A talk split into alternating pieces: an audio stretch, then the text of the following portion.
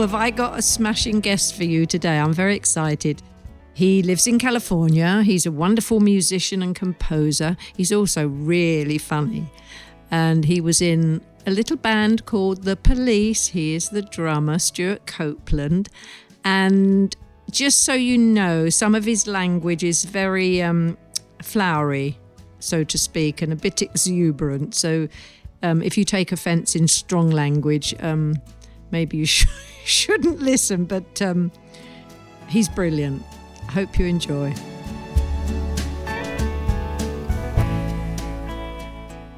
Stewart, hello, how are you? Hello, Twiggy. it's a long time since we last met at someone's. I. I don't know whose wedding it was, but there we were, nattering away while some young people were getting wed. I, st- I was trying to think where it was. I can't, but it was a long time ago. I think it was ago. the Eves. Oh, oh, it might be one of the kids. Yeah, Yeah, yeah, yeah. it wasn't Sharon. I'm sure they've all got children by now. Uh, one has a little baby boy. Really? Yeah, Jack has got. you know? Jack has got a little baby boy.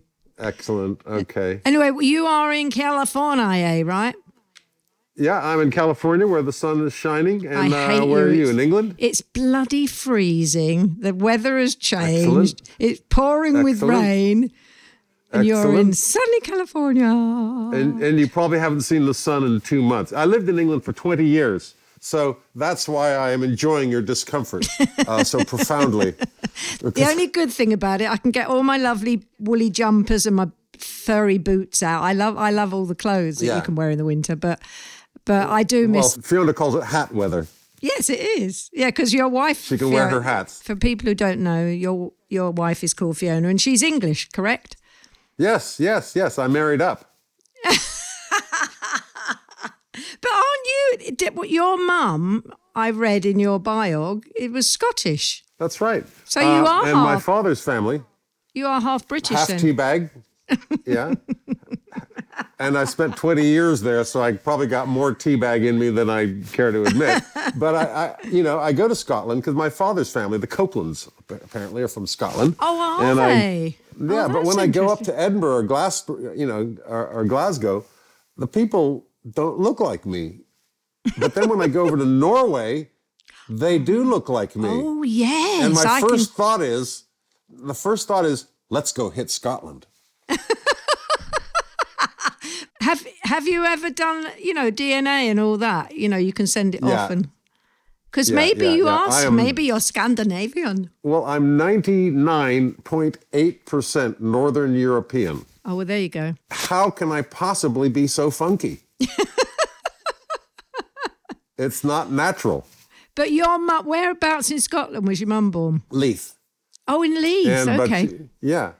But she met my daddy during the war, who was a in, intelligence. She was in, in intelligence as well. She was an SOE, which is these ladies who analyzed all the uh, German communications Oh, and all the train times. And she was one of the ladies who figured out the program of where to bomb and when um, and which train lines to attack. oh wow, is that what they did at Bletchley Park, or was that different? That's right. oh, was she was that's she there? Yes, yes, yes. Oh my Um, goodness. After the war, she discovered archaeology and had four kids. Uh, my daddy continued on as a spy uh, with the OSS, which became the CIA. I was going to ask you because I read that your dad he f- helped form the CIA. He was there in the beginning. Yes, he was one of the founding members of this of this illustrious organization. When you grew up, you knew he was with the CIA, but did he? Did he? Oh, you didn't. No, no, no, no. It was all My brother did come. Oh yeah, my brother did come home from school one day and Uh-huh. said, "Dad, are you a spy?" to which our father responded, and uh, as you can imagine, this is a family legend. He responded, "Who wants to know?" But then again, in in, in Beirut, um, in Beirut, Lebanon, at that time, it was sort of um, the nexus of all intrigue in the Middle East, and everybody's daddy was a spy. Isn't yours? No, my dad wasn't. I'm afraid. I wish he had. So, were you living in Beirut then? Yes. Um, I left America when I was two months old um, and went to, my daddy was away on business installing a dictator named of Gamal Abdel Nasser. uh, in Egypt. Yeah. Uh, who actually turned out to be a very benign dictator and did a lot of really good work for you know for his country, and uh, we moved. So I was sent off, packed off to Cairo at the age of two months, and from there to Beirut, Lebanon, until I was a teenager, where I was sent off to darkest Somerset boarding school, Oh, uh, and then ended up as a uh, as a uh, angry young man in London. Um, and basically, I lived in England for 20 years. but when you were in, so you went to your primary school was in Beirut. Yeah, elementary school, we call it, the American Community School. I mean, you must have really missed Beirut when they shipped you off to wet, cold England, yeah? Well, yes and no. Uh, England had television. And uh, what I noticed, first of all, was that half my vocabulary wasn't English. You know, in England, in Beirut, everyone spoke Araba Franglaise, Oh, which is a combination of. Arabic, French, and English. And so I didn't even realize that half the words that I was using were not English; they were Arabic. Uh, Wow. that took a minute to get around. That's amazing. So did you how many you how many brothers and sisters did you have? I had two brothers and one sister. Okay, and did they all go to school in Beirut? Uh, yes, I was the youngest. Oh, okay. Um, and by the time I went off the board, they had all grown up and out. oh, okay. Um, and so I was the last one down in Somerset. in M- Mil- Millfield, was it Millfield? Millfield. Yeah, Millfield. That, that's Yeah. a, quite a Within famous school. sight of Glastonbury Tor. Oh, very nice. Yeah. and now, and I never played the Glastonbury Festival. And I understand that the Glastonbury Festival actually isn't in Glastonbury, which is a travesty. No, it's Um, not. But, but, I, but I know that region very well. It's beautiful, actually. It is gorgeous. So why why haven't you got a kind of English, Frenchy, Arabic accent? You've got a very American accent. I work on it. But you went to Well, nothing. There, there's no accent more annoying than that transatlantic kind of half English, half American. So all my life I've been American. God damn it, I'm American. You're American, I'm proud of I- it. American. well, because in those days America was the shining light on the hill. Yeah, absolutely. And um, and in Beirut, in the Middle East in that time, believe it or not, America was very highly regarded. All those other imperial monsters, such as England, Great Britain, Britain. uh, uh, were all were all um, uh, held in great suspicion by the um, what was then called the Third World, which just meant that they weren't on our side or their side; they were on their own side. They regarded the previous empires with deep suspicion, but the Americans were fresh and new and were building hospitals and universities and good stuff, um, and didn't have any kind of baggage or past.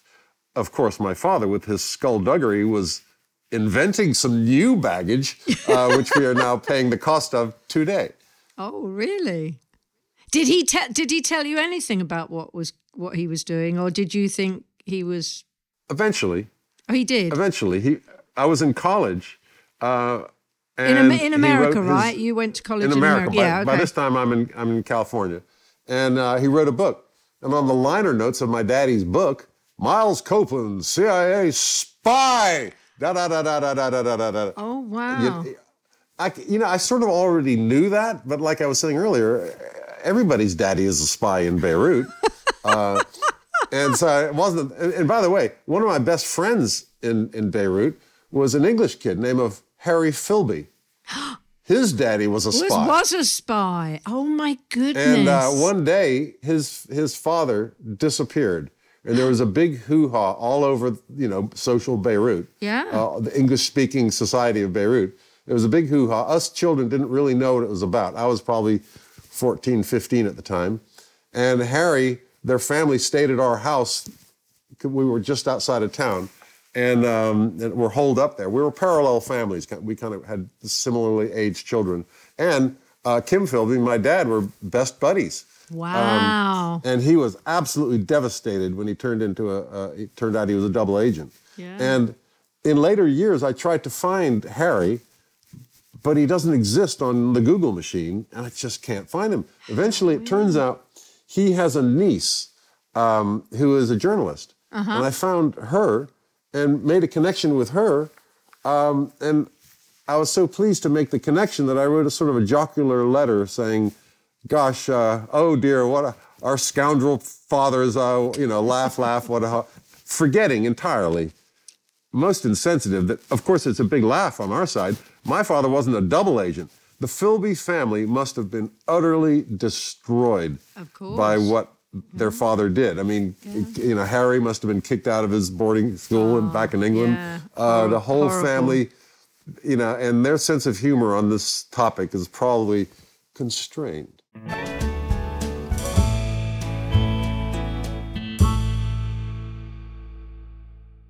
So, when did you?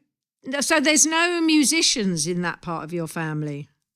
Oh yeah, well, my So father how was a musician. He Oh, was, he was. Oh, okay. he was a jazz musician. Because I usually when ah, because when I talk to people, it's amazing how, especially if they're musicians or singers, that somewhere down the line there is somebody who did it even as an amateur. There's somebody in the fuel Yeah. supply. Yeah. Yeah, exactly. Um, well, in my case, it was my father, who was a jazz musician before the war, and I've still got his trumpet. I'm looking at it right over there. Um, how and, lovely. uh, I was the fourth child, and the first three went by, and he put music instruments into their hands, which didn't work until I came along, uh, and mostly broke them all. But at least I was interested in them, um, and uh, it stuck. I mean, the music bug. I just, you know, it just stuck, and I, I became the his one offspring that made music.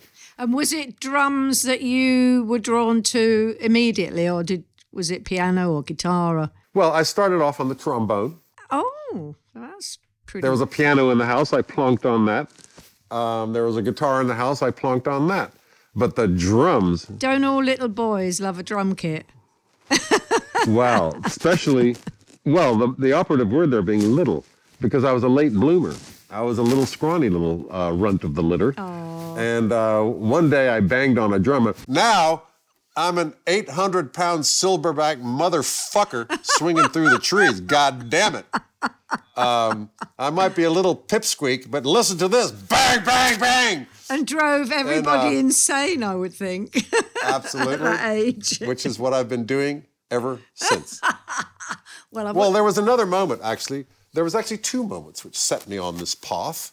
Um, one of them was Janet McRoberts, who, when I played my first gig at the American Embassy Beach Club, and we also played the British Embassy Beach Club, I'm there playing, I think, uh, a kink song, and um, there in front of me is Janet McRoberts, all 50, I was, I'm 12, and she's 15. wow.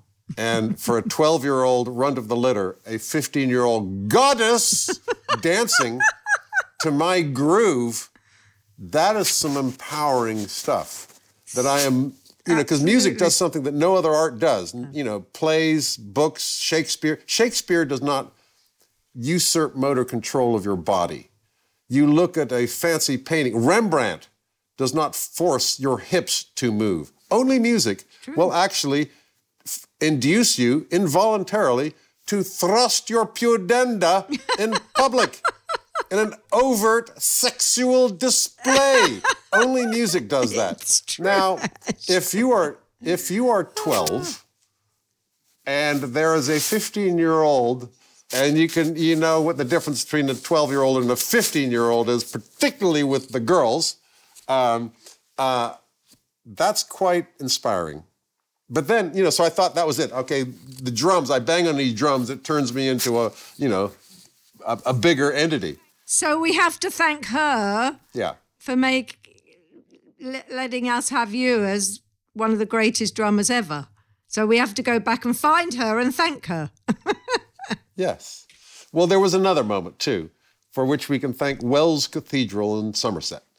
And uh, our school had its Christmas thing at Wells Cathedral. And I was in the band, the school orchestra, but I only played one song, which was dum da da da dum dum dum dum dum dum da da dum dum whatever it's called, drummer boy or drummer something. And because I was twitchy, nervous, fidgety, I was too noisy. So Mr. Fox, Copeland, go there. and he sent me to the other half of the cathedral.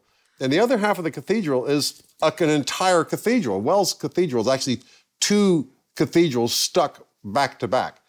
And so down one end is 1,000 voices of parents, teachers, and students raised in song in these beautiful Christmas carols with a choir and everything and huge organ and everything.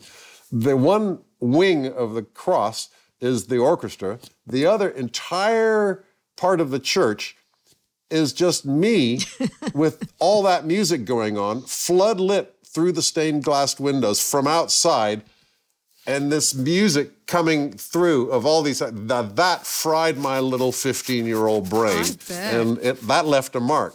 And then come the moment when i was allowed back into the into the uh, proceedings and there i am and they sing their song and the echoes are dying away and the flowers and the you know it's just beautiful. It's just aesthetically pleasing you know i'm not very religious but that's some very potent mojo um, and it's my moment. And Mr. Fox looks at me, and and it's my moment. And I go rum dum dum dum dum, and right there, I am the helmsman on this mighty ship of beauty and song.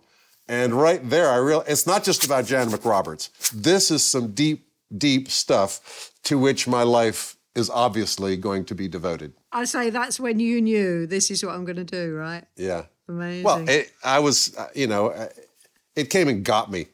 you know, various times I, I, I was going to be a journalist in college. I started a magazine. I, you know, I was a roadie, DJ, everything. But that music just kept pulling me back.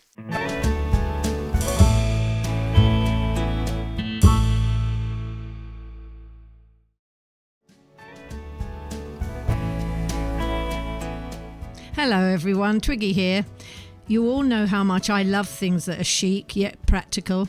Today, I want to tell you about my latest find Sarah Haran handbags, particularly the Jasmine crossbody handbag in pink mock croc. This handbag is really great. It's made from a delightful pink mock croc leather, and you can tell that each piece is crafted with so much care. When you open it up, you're greeted by a soft pink interior with two handy pockets to keep your bits and bobs in place. It's also very versatile. You can wear it across your body or sling it over your shoulder. Sarah Haran has many different styles and colours of handbags to suit your personal taste. So, why not treat yourself to a Sarah Haran bag? My bag and more gorgeous ones are on their website, sarahharan.com. That's S A R A H H A R A N.com. These bags are more than just accessories, they are your trusty sidekicks for every moment. Dive into the world of Sarah Haran handbags where style meets everyday life. And here's the cherry on top. Visit the Sarah Haran website now, where you will receive an exclusive offer of 20% off your first bag. And not only that, you will also get three accessories absolutely free, so you can start styling your bag right away. Just enter the code TWT, that's TWT, at the checkout to receive this incredible offer.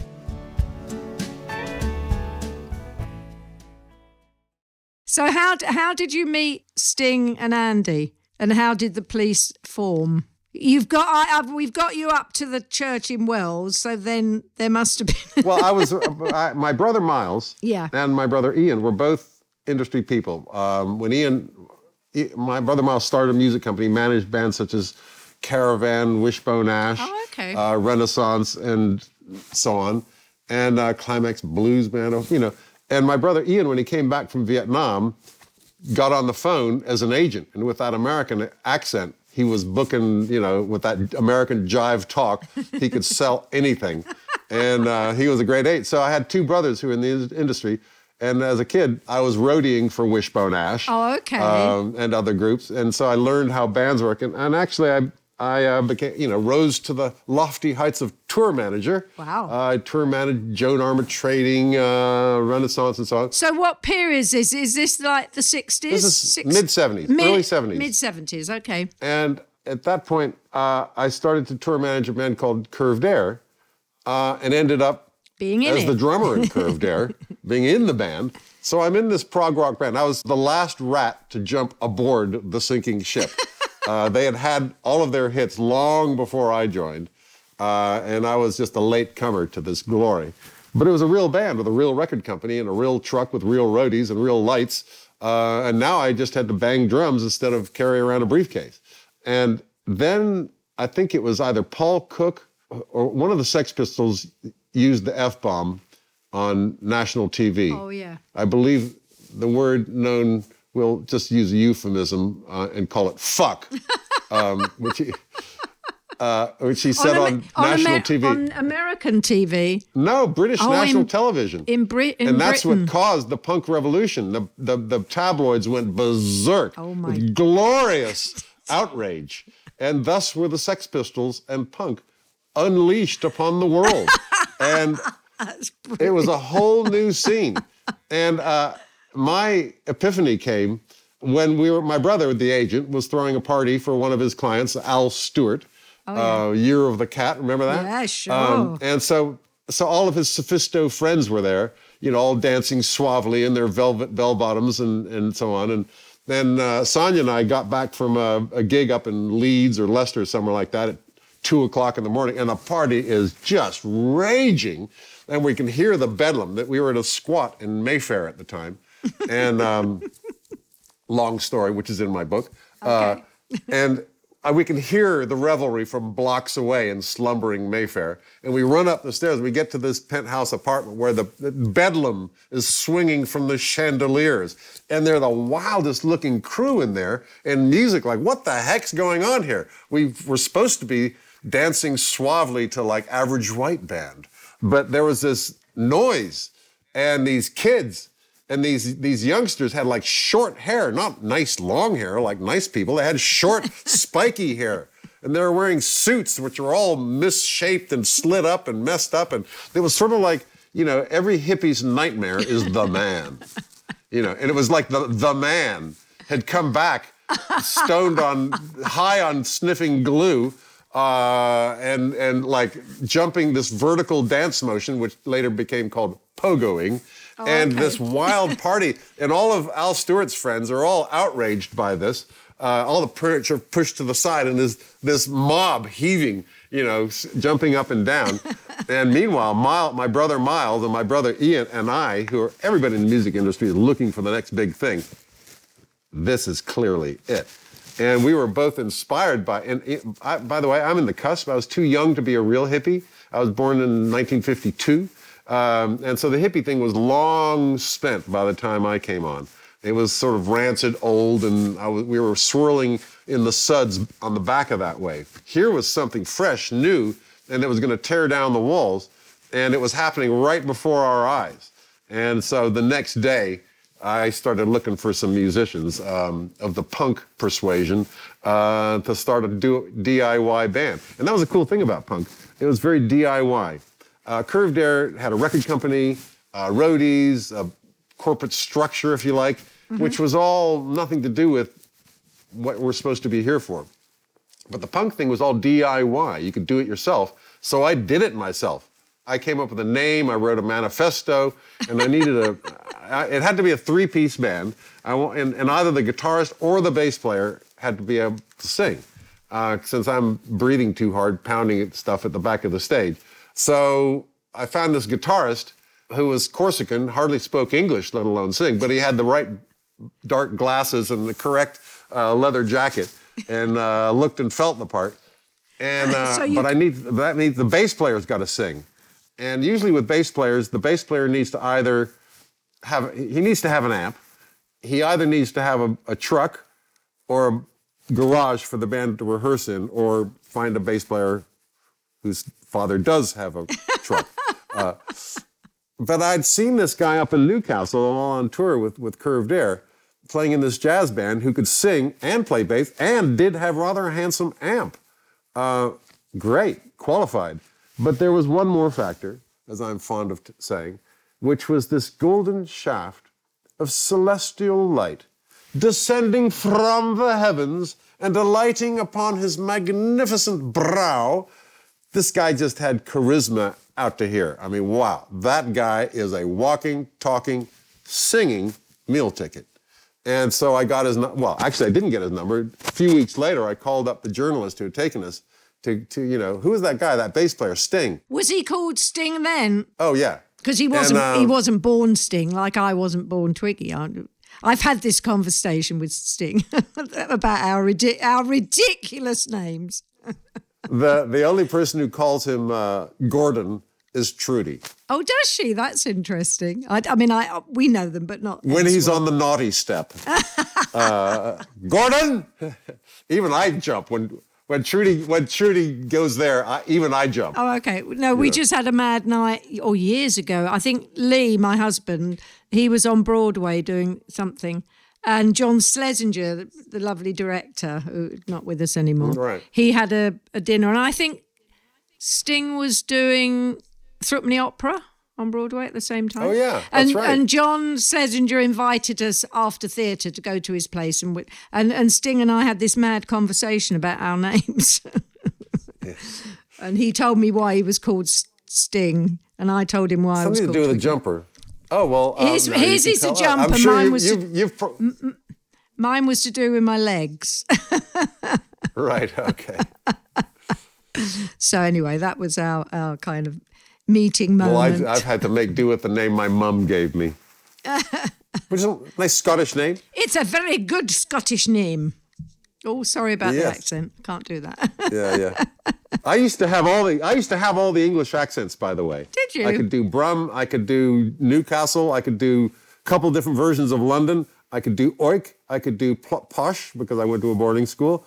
Uh, but Oh, yeah. now, after I've been living in, in California for 20 years, they all sound like Dick Van Dyke. Yeah. yeah, that was the worst What's Cockney up, mate? ever. What? How about that, then, mate? You don't want to hear that. You don't want to hear No, that. All over, all over England, all. people are listening to your show, going, "Oh, come on, cut it out."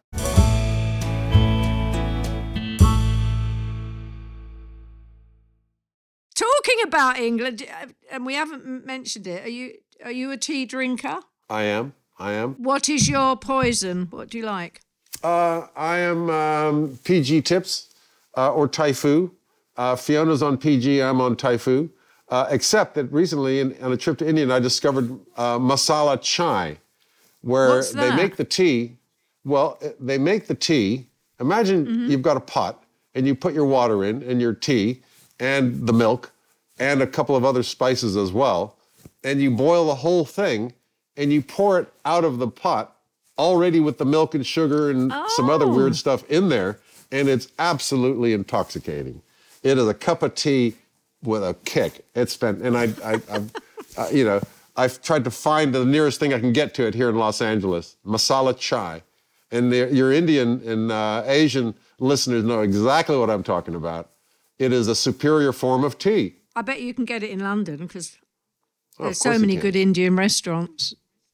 I shall try one next time I go and have my Indian meal. So anyway, so you saw Sting, thought he's amazing and he, he should be in the band and he's got a great he's got a great amp. yeah, he's got an amp. He's got his own amp. wow. And uh, so I call up the journalist and say, you know, talking about, hey, there's this new thing going on down in London. And, you know, it's really cool. It's uh, pubs are busting. It's called, it's called punk. It's going little little and uh, the temperature drops 30 degrees, and he wouldn't give me his number. Oh no, you don't. You're not going to destroy our great art band up here in Newcastle and take him down to the pit, the, the viper's nest of, of Hades in London. No way, Jose. Um, and so I hung up, kind of disappointed. I walked around the room in tight circles, going, and then I came up with a much more persuasive argument for Phil Sutcliffe, the journalist, which went along the lines of, "Give me his fucking number, asshole." but he didn't pick up. His girlfriend did. Oh, okay. And uh, oh, sorry, Phil's not here. Um, yeah, hi, it's Stewart Copeland from Curved Air. Curved Air. Oh, I love Curved Air, and so does Phil. Is there anything I can do? Yeah, that bass player in Last Exit. You know, uh, oh Sting. Yeah, have you got his telephone? Hang on a tick. And I can hear her walking away to get Phil's phone book and walking back up, and pretty soon, uh, four three two nine one eight seven. By the way, you can call that number and get Sting right now if you like. Uh, and uh, so one minute later, that voice is on the other end of the line, that voice with which we are all now so familiar. Very, very And, familiar. uh, and after my initial thing, which was, uh, look, I'm calling from London. Uh, I'm talking about you yourself and not your band. And uh, two fateful words keep talking. And now, first of all, that meant that he is a free agent. Cool. Uh, second of all, that's what I had to do for the next two years is keep talking and filling, you know, uh, grandiose schemes, convincing certitude. Uh, it's all happening. I'm on the phone booking shows and and uh, taking care of it. It's, it's, all going on. It's all going on. I had to keep talking um, because for the first two years, not only did we not have any of the songs, we didn't have Every Breath You Take, we didn't have Message in a Bottle, we didn't have any of the. we had all my who came, crap. Who came up? Who came up with Police? Uh, I had that going in. Good, and, good, um, good. In fact, in my book, I've got the the, the page because I kept all my diaries, all my notes, all the receipts, all the truck, everything. And uh, I've, got- I- I've got the page with all the prospective band names. What's the book called? the book's called um, Stewart Copeland's Police Diaries. Brilliant. Okay. And it, well, it's just those three years of starvation where we stuck together through thin and thinner with my crap songs, which are basically just bass lines with yelling, uh, which was what the punk world demanded. We were a fake punk band. We were carpetbaggers and soon spotted as such by the London critics. So we were going nowhere for a year. And not only not only did we not have those big songs because he hadn't started writing, he didn't even know he could write those songs yet. Wow, that's amazing. but we didn't have Andy Summers either. We had a guitarist who was really great at playing three chords that I showed him. Henry Padovani had great panache, great sunglasses, great leather jacket, looked the part on stage. You know, completely he, the did, real did deal. Did he have a good amp though? he did. I'm glad to hear. He did. Qualified. Um, but then one day we ran into Andy Summers in a session because Sting and I, the minute, you know, he did come down to London and called me up from a phone booth downstairs. Said, Oh, I'm downstairs. And I said, Come on up.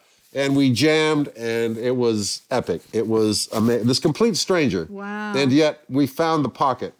Epic, you know, rare. Um, you know, we raged unto the sky, into the stars. We, you know, we dug deep into the bowels of the earth. We thrust forward well, like a mighty invading army. We held back with poignance and subtlety. You know, it was just one of those epic jams. And we're looking at each other. I don't know who this guy is, but we're meant for each other.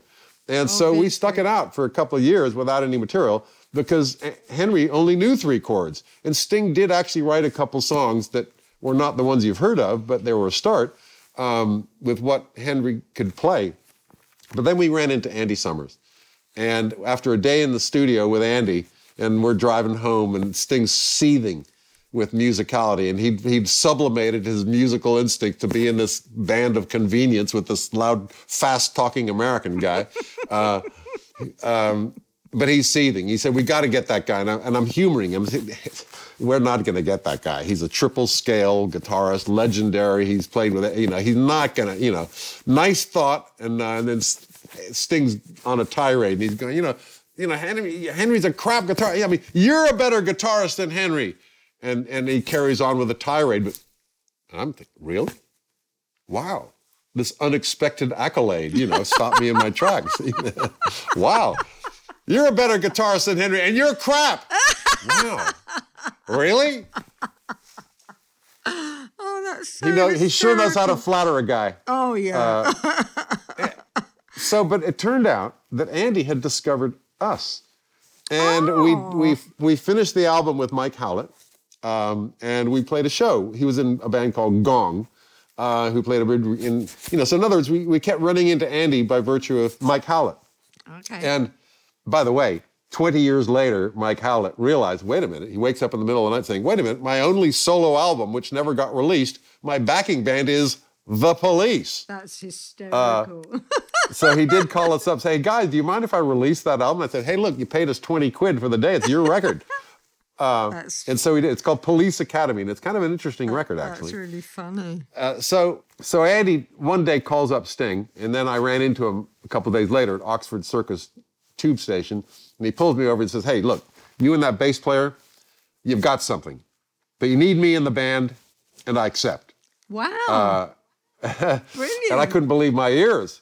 Uh, and I call, you know, I, I had to kick the wheels a little bit, and I'd say, "Wow, that's fantastic! I can't believe it. we've been talking about the same thing, and we couldn't believe that in a million years you'd ever, you know, wow." Um, but you know, you realize that we haven't got a record company. I'm the record company. It's me on the phone selling boxes of 25 to record stores in Birmingham. You know, uh, that's the record company. Uh, we haven't got management. Once again, you're looking at it. That's me. Um, road crew. Well, yeah, we do have road crew. That's you.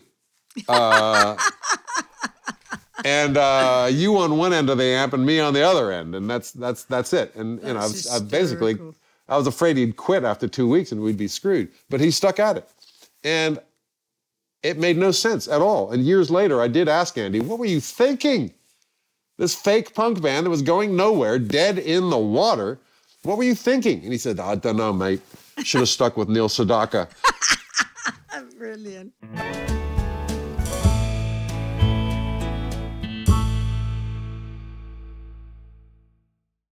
So what was the first? What was the first single? Was it? Well, um, the first single was one that I wrote called Fallout. Um, and on one hand, uh, it didn't get any airplay. Of course, the BBC didn't play it. it. It disappeared without a trace in one sense. But for us, it was a big hit. I'm on the phone with a Rolodex uh, calling record stores around England saying, I got a punk band. Uh, what are they called? Police. Ah, that's kind of punky. Good. Uh, got a picture sleeve? Yep, picture sleeve. Is it hostile? Yep. Is it punk? Yep. Send me a box. wow, Be- that's amazing. Because in the in the record stores around the land, punks would come in and say, "Where's the punk?" And they'd go over to the punk rack, and there's all these. They never heard them on the radio. no, Radio they, One wasn't playing They them. weren't playing them. All were they had to go on, all they had to go on was the sleeve. So not by virtue of the music and the idiotic song that I had written, but by the sleeve that I designed by cutting pictures out of and using Letraset, um, we sold a lot of records. And since there was no record company involved except for me, we actually saw money. Actual, we got paid. We, you know, more than if we'd had a record on the That's radio with a record company. This is cash money. So I when did remember when did you switch from the the punk thing? Because I I never thought of police as punk. You're too sophisticated for that. you are the- not down there at the, the- Roxy Club. No, no. The police band that I know and love is not punk, right? So when did you switch that, and when did the first single come out that be, you know turned it all around for you guys? Well, when Andy joined, we became the police that you know. Okay. And because he had such musicality, such a wide vocu- vocabulary, uh, both with his playing and his instrument, but also harmonically, musically, music theory, he was very, still is, very, very sophisticated musician. And Sting's ears just lit up, and he started writing these songs. Roxanne, I um, say Can't Roxanne. Losing You. Was Roxanne And- before Every Breath You Take? Yes. Oh, Every Breath You Take was on our last album. Okay. Roxanne was on our first album. Because Roxanne, I think that's probably my first memory of Police. Roxanne, it's still one of my favourite songs. It's brilliant. Absolutely Well, it is a heck of a song, yeah. Oh, Uh, and he uh, he wrote that wandering the streets of Paris. Um, wandered into the red light district brilliant. and wrote that song. And he didn't bring it to the song first. He was just, you know, playing it with it with Andy. And Andy just lit up and said, "Wow, that's fantastic. We should play it." But it's so not punk. And so they brought it to a rehearsal, and I added a drum beat to it. I made it louder, uh, turned the rhythm back to front, and that's the version that we have now. And so, uh, but it disappeared without a trace. it didn't, um, did because it? was yeah, with my- the BBC wouldn't play it. It was about a prostitute, oh, God. um, which for us we turned that into banned, banned, banned by the BBC. We are that outrageous. they just didn't add us to the play. But then I made another song, which I recorded all the instruments myself, although I'm still denying it, under the name of Clark Kent. And I played all the bass, guitar, drums, and even sang. And now I'm a guy who doesn't even sing in the shower. uh, I am not a singer. But for some reason, Her Majesty, the BBC, added me to the Radio 1 playlist, equals hit.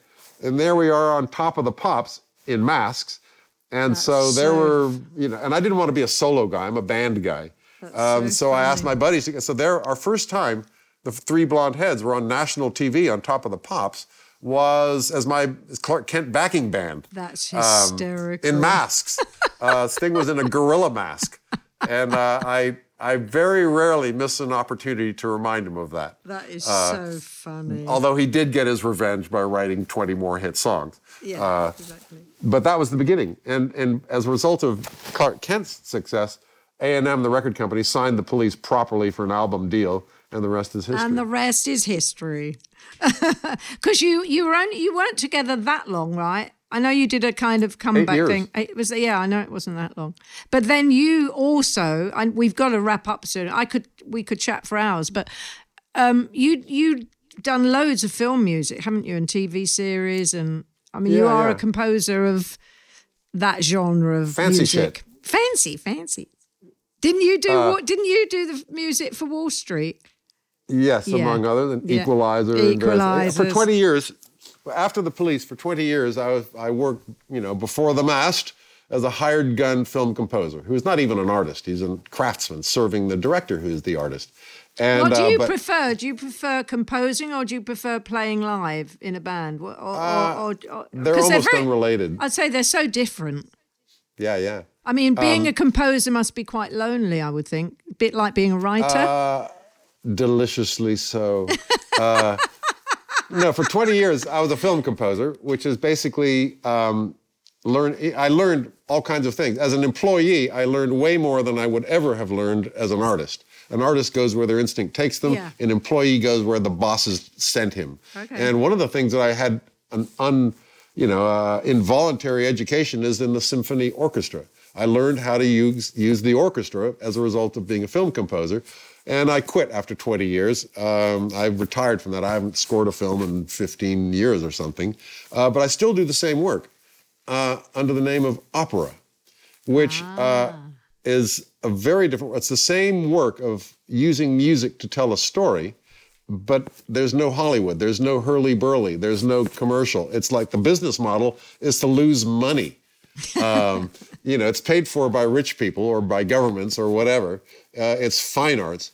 And so it's strictly a world of art for art's sake and making something really cool and amazing. And that's what it, there's no executives in a in a corner suite uh, saying that's not whatever. It's Yeah. completely art. Oh, uh, the pay is not quite as good, but the art is way better and the life. And so that's what I do now. I write oh, opera. how wonderful. That's wonderful. How lovely. I, I, I didn't I didn't know that. I, I, I knew you did film music, but I didn't know Well, my, my wife has said, Fiona has said, darling, none of our friends like opera. I did drink the Kool Aid, and I am a fan of opera, but the opera that I write doesn't sound like Puccini, Oh, okay. Well, we, we which is not necessarily a good thing. I mean, it, I wish it did. I wish it did sound like Puccini. Before we say goodbye, you've got how many children? Four? Seven. Six? I have seven, children, Gosh. seven children, five grandchildren, and four grandpuppies. Oh, grandpuppies. Oh. Are your grandchildren in California? Uh, are they all over the place? my seed is spread far and wide. Okay. Um, many in England. Um, okay. I go to London, and half the people there are my children. Um, oh, and that's uh, they, you know, you probably know this that grandchildren are fantastic. Oh, and, my you know, goodness, as, we've as, got- as people say, how many have you got?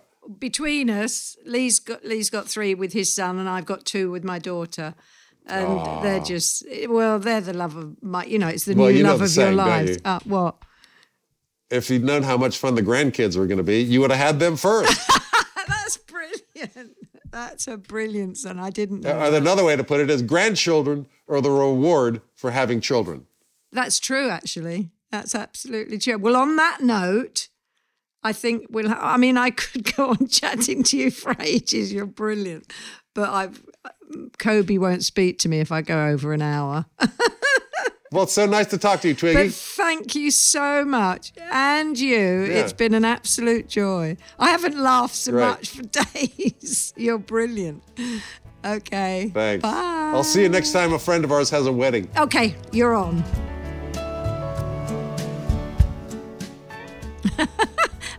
I'm still laughing from talking to Stewart. I mean, he is.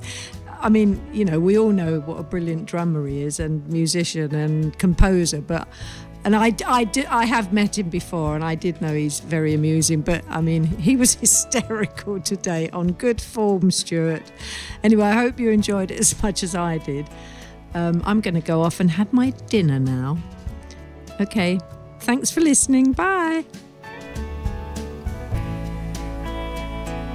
If this is your first time listening to Tea with Twiggy, please do remember to tell your friends.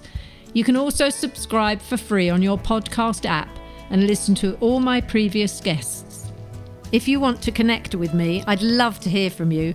You can find me on Twitter at Twiggy, or you can find me on Instagram at Twiggy Lawson. My thanks go to all the people that have helped this podcast happen. Many thanks to James Carroll and all the team at Northbank Talent Management. Thanks to all the team at Stripped Media, including Ben Williams, who edits the show, my producer Kobe Omanaka, and executive producers Tom Wally and Dave Corkery. The music you can hear now is my version of Waterloo Sunset by the Kinks. If you'd like to hear the whole song, you can find it and all the other songs I've recorded on iTunes and Spotify, so check it out. I look forward to you joining me for my next episode. So see you then. Bye.